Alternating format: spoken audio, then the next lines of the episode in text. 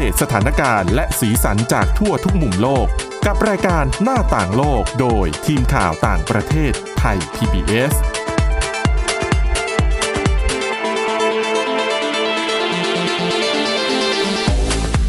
สวัสดีค่ะคุณผู้ฟังขอต้อนรับเข้าสู่รายการหน้าต่างโลกค่ะ วันนี้ก็มาพบกับทีมข่าวต่างประเทศ เช่นเคยนะคะ วันนี้พบกับคุณทิพย์ตะวันธีรนัยพงษ์และดิฉันสวรักษ์จากวิวัฒนาคุณค่ะ สวัสดีค่ะอะค่ะ แล้วก็เรื่องราวในวันนี้ดิฉันว่ามันน่าสนใจเพราะดิฉันคัดเลือกมาเอง อาจจะเกี่ยวคือขข้อองงตัวเองก็ต้องบอกว่าน่าสนใจอะนะแน่นอนนะคะเอ่อเรื่องราวในวันนี้จะมีความเกี่ยวโยงกับ โควิด -19 นิดหน่อยนะคะแต่ว่าไม่มากนะคะ ก็คือไปเจอบทความที่น่าสนใจ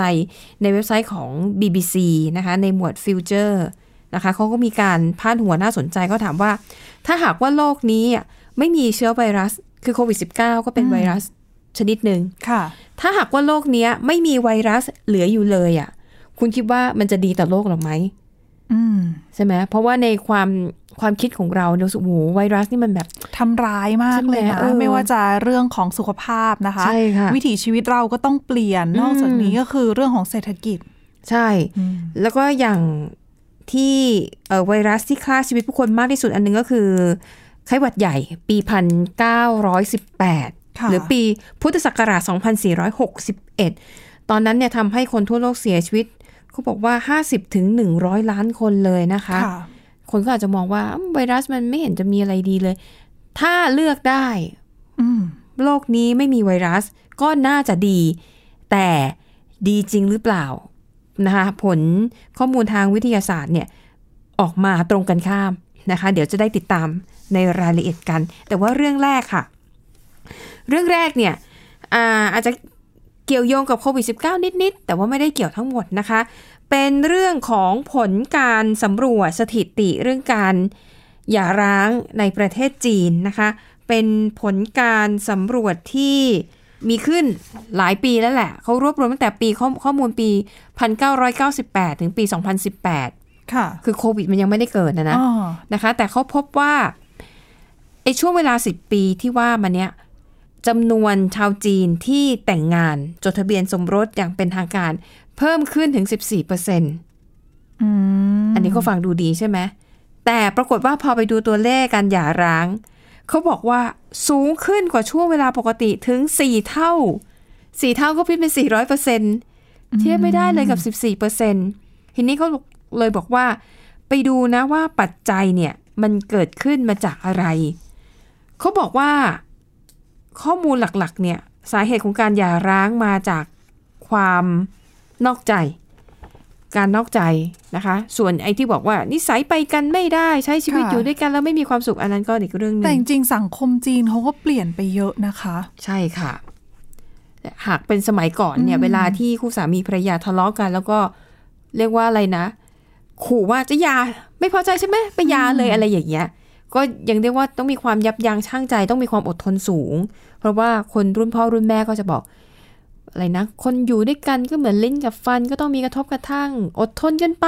คือสังคมจีนดิฉันว่าก็เหมือนกับสังคมไทยที่ค่ค่ะอยๆ เปลี่ยนแปลงไปอะนะคะ ตามใช่ยุคโคครอบครัวจากครอบครัวใหญ่ก็เป็นครอบครัวเดี่ยวมากขึ้นอืมแล้วก็อาจจะมีไลฟ์สไตล์ในการใช้ชีวิตที่ที่ไม่ใช่เหมือนกับค่ะเมื่อก่อนก็เลยอาจจะทำให้ปัญหานี้มันรุนแรงมากขึ้นอะนะใช่คะ เรื่องของการหย่าร้าง แล้วก็อีกอย่างหนึ่งคือมาช่วงหลังๆเนี่ยผู้หญิงก็ทำงานบ้านเอ่อขออภัยทำงานนอกบ้านมากขึ้นอืมหารายได้เลี้ยงตัวเองได้ ดังนั้นเวลาที่รู้สึกว่าไม่พอใจกับชีวิตสมรสอะแล้วรู้สึกว่า ก็เลิกไปเลย อยู่คนตัวคนเดียวอะหรือถ้ามีลูกด้วย ฉันเลี้ยงตัวเองได้ ฉันเลี้ยงลูกได้เอ่อการตัดสินใจที่จะหย่ามันก็ง่ายขึ้นเมื่อเทียบกับสมัยก่อนผู้หญิงก็ส่วนใหญ่ก็จะถ้าแต่งงานแล้วคือเป็นแม่บ้านอย่างเดียว ใช่ไหมไม่ได้ไปทำงาน ก็จะมีภาระเรื่องของใช่ค่ะค่าใช้จ่ายเรื่องของเงินนะคะ ถ้าใช่ถ้าไม่ได้ทำงานก็อาจจะลำบากนิดนึง ใช่ดังนั้นการหย่าในสมัยก่อนอาจจะไม่ใช่ทางเลือกที่ดีสำหรับผู้หญิงแต่ตอนเนี้ยอย่างที่บอกว่าสภาพสังคมมันเปลี่ยนไปนะคะ แล้วเขาบอกว่ารัฐบาลจีนก็ตระหนักถึงปัญหานี้นะ เพราะว่าอย่างเมื่อเดือนพฤษภาคมที่ผ่านมา รัฐบาลจีนก็ได้ออกกฎหมายฉบับใหม่นะคะเอ่อแปลเป็นไทยง่ายๆคือ เรียกว่าเป็นกฎหมายแบบใจเย็นๆก่อน ไอ้กฎหมายเนี้ยก็คือว่า ถ้าหากคู่สมรสคู่ไหนต้องการจะจดทะเบียนหย่าเนี่ย อันดับแรกคุณต้องไปยื่นเรื่องไว้ก่อน แต่มันจะยังไม่มีผลทันที ต้องให้เวลาผ่านไปหนึ่งเดือนก่อน การหย่าถึงจะมีผล ให้คิดก่อนคือให้เวลาแหละใช่หนึ่งค่ะเดือนในการพิจารณาอีกรอบอืมว่าจะเปลี่ยนใจหรือเปล่าอะนะคะ ใช่เผื่อว่าตอนที่มาขอทำเรื่องหย่าเนี่ยอาจจะแบบเพิ่งทะเลาะกันใหม่อืมๆแล้วความโกรธมันยังคุกกลุ่นอยู่ก็เหมือนกับ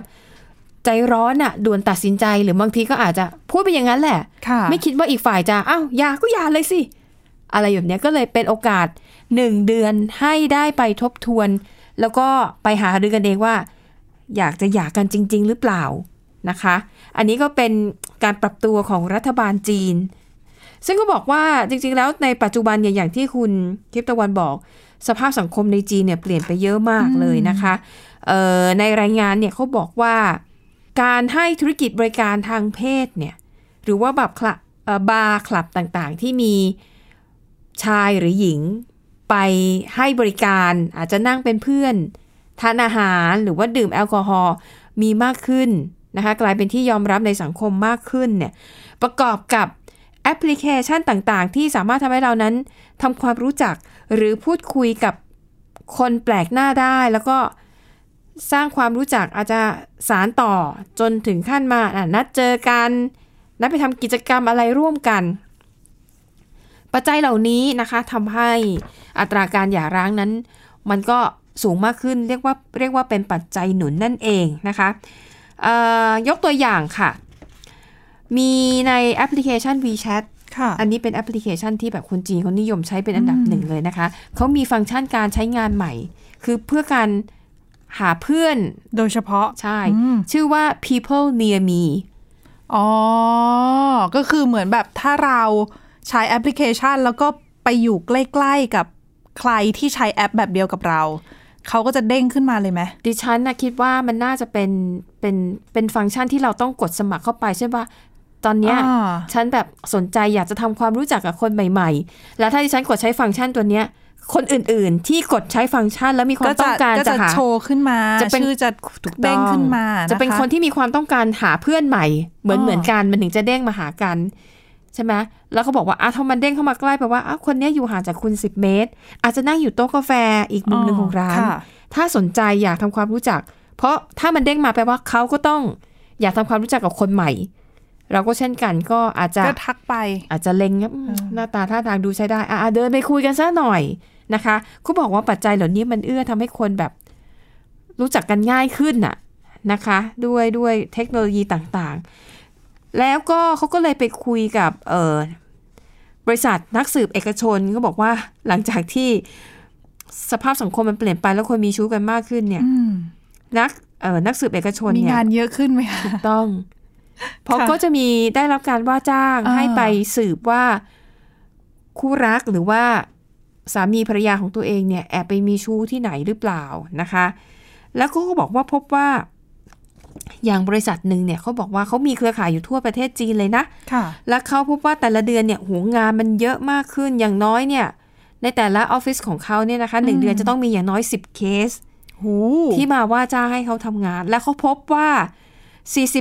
40%ของคนที่คู่รักที่ไม่ซื่อสัตย์เนี่ยเป็นฝ่ายผู้หญิงนะ อืมเออนะคะ แล้วก็แต่ผู้หญิงจีนมีน้อย มีน้อยกว่าผู้ชายจีน ใช่ เออ อาจจะมีทางเลือกมากผู้ขึ้นหญิงมีนะทางเลือกมากกว่า แล้วผู้หญิงจีนเดี๋ยวนี้ก็รู้จักแบบแต่งเนื้อแต่งตัวเนาะอืมเออนะคะ แล้วก็ในสื่อของจีนเนี่ยบอกว่ายิ่งในช่วงโควิด -19 เนี่ยช่วงล็อกดาวน์นะคะ ก็คือจริง ๆ ในรายการเนี้ยเราเราเคยเล่าให้ฟังไปแล้วว่าในช่วง ล็อกดาวน์เนี่ยมันทำให้ปัญหาที่มีอยู่เดิมเนี่ยมันเด่นชัดมากขึ้นนะคะ แต่ถ้าคู่รักคู่ไหนคือไม่มีปัญหาอยู่แล้วอะจะอยู่ใกล้กันหรือค่ะอยู่ไกลกันเนี่ย ก็ไม่ค่อยส่งผลกระทบต่อความสัมพันธ์ แต่ถ้าคู่รักคู่ไหนที่ แต่เดิมความสัมพันธ์ก็ไม่ค่อยดีกันอยู่ระหองแล้วระแหงกันอยู่เออนะคะพอช่วงล็อกดาวน์แทนที่จะดีใจเออได้เห็นหน้ากันเช้าเย็นกลายเป็นยิ่งทะเลาะกันเข้ายิ่ไปงใหทะญ่เลาะกัน หรือว่าเห็นหน้าถ้าอยู่หงุดหงิดไกลกันนี่ก็ไม่คุยกันเลยนะคะ ถูกต้อง คือช่วงเวลาปกติอะ ช่วงกลางวันยังแบบหลบหน้ากันได้บ้างเพราะว่าอ่าต่างคนต่างทำงานค่ะ ใช่ไหมแล้วตอนเย็นมาเจอกัน แต่ว่าพอโควิด -19 แล้วกักบริเวณเนี่ย เห็นหน้ากันทั้งวันทั้งคืนทำอะไรก็ดูผิดหงุดหงิดไปหมดหายใจผิดจังหวะก็ยังโดนแต่ดุเลยอะไรแต่แบบดิเนี้ฉันว่ายด้วยความที่พอล็อกดาวน์ออกไปไหนไม่ค่ะได้ก็ด้วยสภาพจิตใจของตัวเองก็ก็หงุดหงิดพอสมควรแล้วหรือเปล่าใช่ก็เลยแบบพอไม่ค่อย ชอบคนที่อยู่ด้วยก็ยิ่งไปกันใหญ่อะนะคะ ถูกต้องแทนที่จะเป็นช่วงเวลาปรับความเข้าใจก็เป็นอย่างนั้นไปเสียนะคะ แล้วก็เออก็มีนักวิเคราะห์คนหนึ่งนะคะ บอกว่าจริง ๆ แล้วปัญหาที่เกิดขึ้นในสังคมจีนเรื่องของการนอกใจเนี่ยเขามองว่าสาเหตุสำคัญอันหนึงเนี่ยก็คือมาจากการที่เออรัฐบาลเนี่ยเรียกว่าไม่ได้ให้ความสำคัญกับการให้ความรู้เรื่องของการใช้ชีวิตคู่ เรื่องของชีวิตแต่งงานที่ดีว่ามันควรจะเป็นยังไง คือ เรื่องนี้เหมือนกับเป็นเรื่องที่แบบ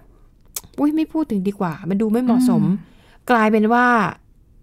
เด็กๆ หรือผู้ใหญ่ที่เติบโตขึ้นมาเขาก็โตขึ้นมาโดยที่ไม่ได้รับการสอนหรือไม่ได้รับการปลูกฝังในทางที่ถูก แล้วก็จะไปปรึกษาใครก็อาจจะคิดไม่ออก จะไปหาจิตแพทย์ก็อาจจะถูกมองว่ามีปัญหาสุขภาพจิต คือหน่วยงานกลายเป็นดูไม่ที่ดีเข้ามาช่วยเหลือค่ะให้คำปรึกษาตรงนี้อาจจะยังไม่แพร่หลายเพียงพอต้องแล้วก็ไม่เยอะเพียงพอนะคะ ใช่ค่ะอะอันนั้นก็คือปัญหานะคะที่เกิดขึ้นจากการใช้เทคโนโลยี แต่ว่านำไปสู่ปัญหาของชีวิตคู่ค่ะเอาละค่ะคุณผู้ฟัง เดี๋ยวตอนหน้านะคะ ยังมีเรื่องราวที่น่าสนใจเกี่ยวกับไวรัสว่าถ้าโลกนี้ไม่มีไวรัส มันจะดีจริงหรือไม่นะคะ เดี๋ยวมาติดตามกันตอนนี้พักกันแป๊บหนึ่งค่ะ หน้าต่างโลกโดยทีมข่าวต่างประเทศไทย PBS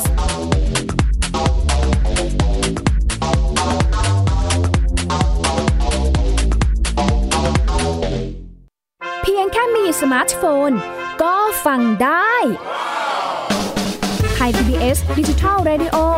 สถานีวิทยุดิจิทัลจาก Thai PBS เพิ่มช่องทางง่ายๆ ให้คุณได้ฟังรายการดีๆ ทั้งสดและย้อนหลัง ผ่านแอปพลิเคชัน Thai PBS Radio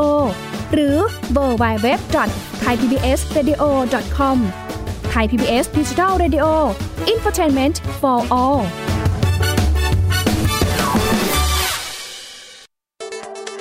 อัปเดตสถานการณ์รอบโลก ประเทศจีนนี่เราทราบกันดีนะคะว่าเป็นประเทศที่จะมีปัญหาเรื่องความสมดุลของประชากร คนที่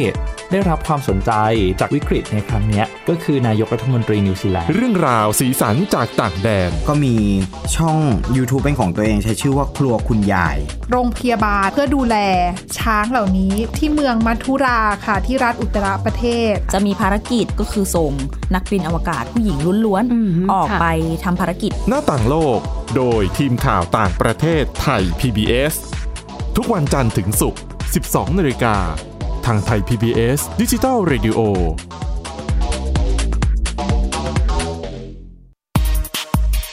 เพราะวิทยาศาสตร์อยู่รอบตัวเรา มีเรื่องราวให้ค้นหาอีกมากมาย เทคโนโลยีใหม่ ๆ เกิดขึ้นรวดเร็ว ทำให้เราต้องก้าวตามให้ทัน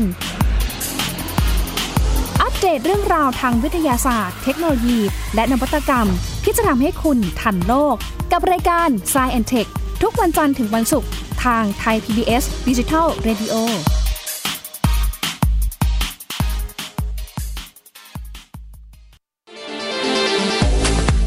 หน้าต่างโลกโดยทีมข่าวต่างประเทศไทย PBS เอาละค่ะคุณผู้ฟังกลับมาต่อกันในช่วงที่ 2 นะคะ ช่วงนี้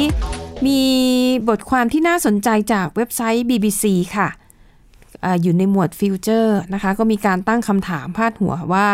ถ้าหากโลกนี้ไม่มีไวรัสเลยค่ะโลกมันจะแตกต่างออกไปอย่างไร และโลกจะดีจริงหรือไม่อันต้องถามคุณทิพย์ตะวันก่อนในความเห็นแบบของอย่างอย่างของเราทั่วๆไปไม่ได้เป็นนักวิทยาศาสตร์อะไรอย่างเงี้ยถ้าโลกนี้ไม่มีไวรัสเลยเนี่ย มันจะดีไหมมันก็อาจจะเหมือนกับการที่โลกนี้ไม่มี โลกนี้ไม่มีโรคภัยไข้เจ็บหรือเปล่า คือซึ่งซึ่งเอาเอาเข้าจริงๆอะในค่ะแง่หนึ่งมันก็ดีอะนะคะ เพราะว่าค่ะคนจะได้ไม่ต้องเจ็บป่วย อ่า ไม่ต้องแต่ล้มว่าตายกันเอเอออแต่ว่าเราก็ปฏิเสธไม่ได้ว่าจริง ๆ แล้วเชื้อไวรัสก็ให้อะไรเราในหลาย ๆ อย่างอืมเออทำให้เราได้ระมัดระวังตัวอืมทำให้เรารู้จักที่จะ รักษาความสะอาด อ๋อ โอเค มีการร่วมไม้ร่วมมือกันเพื่ออม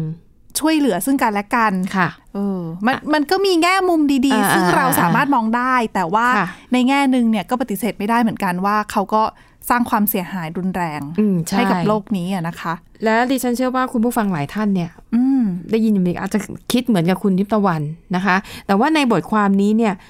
เขาให้คำอธิบายในเชิงวิทยาศาสตร์ค่ะที่น่าสนใจนะคะอะเขาก็เกริ่นไม่บอกว่าจริง ๆ ถ้าในไวรัสสำหรับความเห็นของคนทั่วไป อาจจะมองว่ามันเป็นตัวร้ายเนี่ยมีแต่ฆ่ามีแต่ทำให้ผู้คนเสียชีวิตล้มตาย คือถ้าไม่ตายก็ก็เจ็บนะคะใช่ก็อาจจะป่วยหนักนะคะอย่างเงี้ยอยากอย่างหลาย ๆ โรคในอดีตนะคะ ที่เป็นโรคระบาดร้ายแรงอย่างอย่างโรคไข้หวัดใหญ่ปี 1918 อันนั้นอย่างที่บอกตายเป็น 100 ล้านคนทั่วโลกนะคะ แล้วก็โควิด -19 ในครั้งนี้ก็เช่นกัน แม้แต่โรคฝีดาษอืมนะคะ ซึ่ง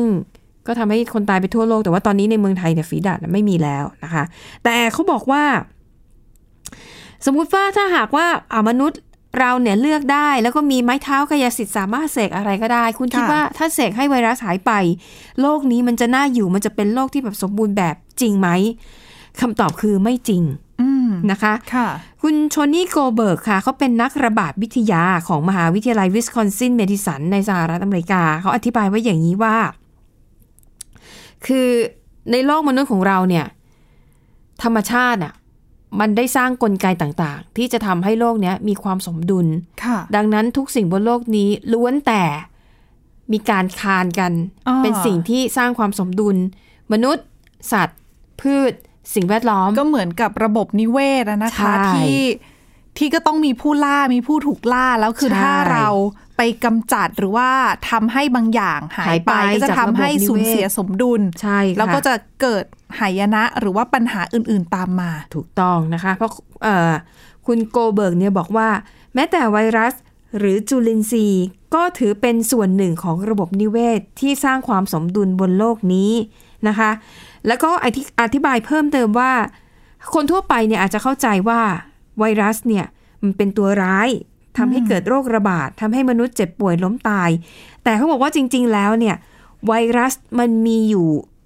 หลายสายพันธุ์มาก ๆ และส่วนใหญ่ไม่ได้ส่งผลกระทบต่อมนุษย์อืมอย่างที่เรารู้กันตอนนี้คือมีไวรัสบางอย่าง ที่จะอยู่เฉพาะในสัตว์ มาถึงมนุษย์แล้วเนี่ย เรียกว่ามันจะมาติดต่อมาสู่มนุษย์ไม่ได้ หรือถ้ามนุษย์แล้วมันยังไม่มีผลต่อร่างกายมนุษย์ เช่นเดียวกัน ไวรัสที่มาอยู่ในคนก็อาจจะไม่ทำอันตรายต่อสัตว์ต่างๆนะคะเขาบอกว่าดังนั้นไวรัสจริงๆเนี่ยเขาเชื่อว่ามีเป็นล้านล้านๆชนิดในโลกนี้ แต่ตอนเนี้ยมนุษย์เราค้นพบอยู่แค่หลักพันเท่านั้น และในหลักพันนี้ ส่วนใหญ่ไม่ส่งผลต่อมนุษย์ แต่ไวรัสเหล่านี้เนี่ย มันมีบทบาทสำคัญอย่างยิ่งในระบบนิเวศวิทยาค่ะนะคะ สร้างความสมดุลนะคะ ไล่มาตั้งแต่ทั้งเชื้อราทั้งพืชในทะเลสิ่งมีชีวิตใต้ทะเลแมลงทั้งหลาย ก็เลยบอกว่าถ้าหากว่ามีไม้เท้าวิเศษแล้วเสกให้ไวรัสหายไปจากโลกนี้จริง โลกจะถึงจุดจบ อืมนะคะ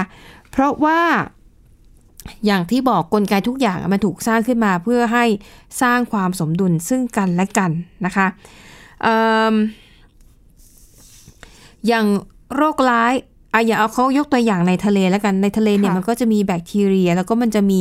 ไวรัสบางอย่างเนี่ย ที่ไปเกาะกับแบคทีเรียแล้วไปช่วยฆ่าอ๋อแบคทีเรียที่เป็นตัวร้าย แล้วทำให้มันมีความสมดุลไงถ้าไม่มีไวรัส ไอแบคทีเรียที่เป็นอันตรายต่อสิ่งมีชีวิตในทะเล มันก็จะเติบโตขึ้นจนค่ะไปล้างเผ่าพันธุ์ของอ๋อพืช หรือก็สัตคือว์ให้ใต้มอทะงเลว่าเชื้อไวรัสเนี่ยก็เหมือนกับสิ่งมีชีวิตชนิดหนึ่งใช่เป็นเหมือนกับอาสัตว์ชนิดหนึ่งอะอืมเออที่ต้องมีอยู่เพื่อที่ว่าจะช่วยในการกำจัดบางอย่างต้องต้องมีทั้งผู้ล่าอ๋อและผู้ที่ถูกล่านะคะ ดังนั้นเขาบอกว่าสิ่งมีชีวิตที่อยู่ใต้ทะเลมากกว่า 90%เนี่ยเอ่อมีชีวิตอยู่ได้ด้วยกลไกของไวรัส แล้วก็เชื้อแบคทีเรียนั่นเองนะคะ ดังนั้นสรุปแล้วก็คือแบคทีเรียขออภัยไวรัสเนี่ยยังเป็นสิ่งที่มีประโยชน์ ยังจำเป็นอยู่อะนะคะยังจำเป็นอยู่นะคะ เพียงแต่ว่าความเข้าใจของเราตอนนี้เนี่ยเนื่องจาก คนจำนวนมากก็ตกทุกข์ได้ยากลำบากจากโควิด -19 แล้วก็เลยมองว่าไวรัสเนี่ย มันไม่เห็นจะมีอะไรดีเลย แต่ว่าถ้าหากว่ามองในแง่ทางวิทยาศาสตร์อืมนะคะ แล้วก็ในเรื่องของธรรมชาติเนี่ย ไวรัสเนี่ยยังถือว่ามีประโยชน์นะคะ และแน่นอนนะคะ มนุษย์เราเนี่ยก็ต้องทำความเข้าใจกับสิ่งนี้ด้วย ดังนั้นอย่างที่คุณทิตวันบอกอะถูกแล้ว ในเมื่อไวรัสอะมันมีทั้งโทษค่ะแล้วก็มีทั้งประโยชน์ ดังนั้น เราเองในฐานะมนุษย์เนี่ยก็ต้องดูแลตัวเองอืมนะคะ แล้วก็รู้จักปรับตัวให้เข้ากับความเปลี่ยนแปลงที่จะเกิดขึ้น จริง ๆ ไวรัสที่ก่อให้เกิดโรคในมนุษย์ในคนอย่างเงี้ยค่ะเราก็เทคโนโลยีทางการแพทย์เราก็พัฒนาขึ้นเยอะอะนะคะ เราก็น่าจะหาวิธีในการจัดการได้ในอนาคตแหละ ใช่นะคะอะนั่นก็คือ ประโยชน์ของไวรัสที่ค่ะดิฉันเชื่อว่าไม่ค่อยมีใครพูดถึง แต่อันนี้เออไม่ทันได้คิดไงไปเห็นแล้วเออเป็นบทความที่ก็จริงอ๋อเออนะบทความที่ก็พูดถูกนะคะค่ะอะแล้วก็เนื่องจากโควิด -19 เรียกได้ว่ามันเป็นปรากฏการณ์เกิดขึ้นทั่วโลกนะคะเป็นแล้วก็ปยัระงวัติศาสตร์ด้วยนะอ๋อนะคือใครจะคิดใช่ไหมคะว่าค่ะจะเกิดการแพร่ระบาดรุนแรง ร้ายแรงไปทั่วโลกทั่วโลกแบบใช่นี้ ซึ่งเออในรายการเนี้ยเราเคยนำเสนอว่ามี มีนักคิดนักเขียนหลายคนอะ เคยบอกว่าเนี่ยคนทั่วไปลองดูสิ เขียนบันทึกชีวิตประจำวัน หรือว่าเขียนไดอารี่ในช่วงที่คุณใช้ชีวิตอยู่ในช่วงโควิด -19 เพราะว่ามันคือช่วงเวลาหนึ่งของประวัติศาสตร์เลยนะสามสิบสี่สิบปีหลังจากนี้เราจะเจอากลัอีกหรือเปล่ามาก็ไม่รู้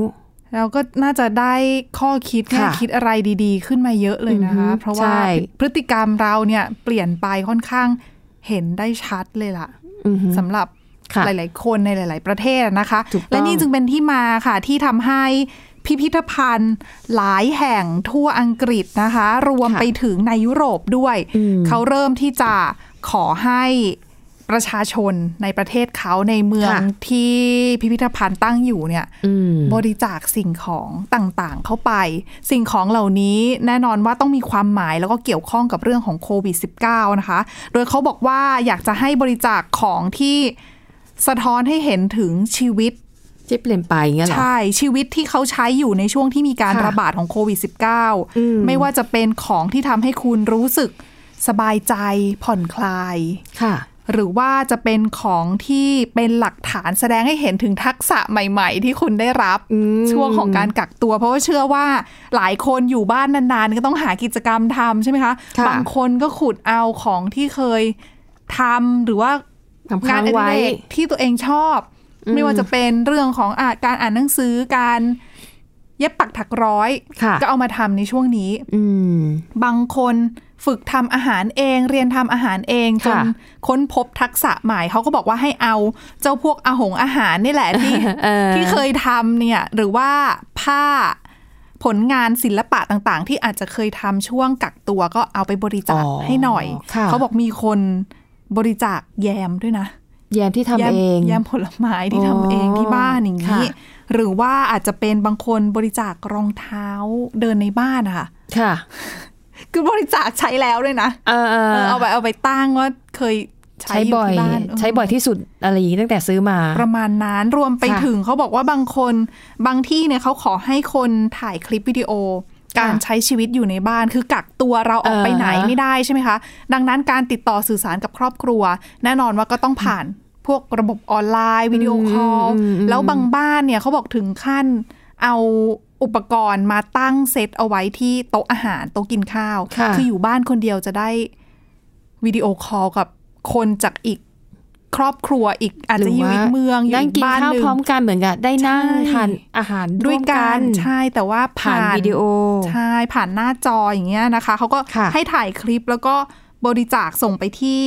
ทางพิพิธภัณฑ์เขาจะได้เก็บรวบรวมเอาไว้ ซึ่งก็จะได้สะท้อนให้เห็นถึงการค่ะเปลี่ยนแปลง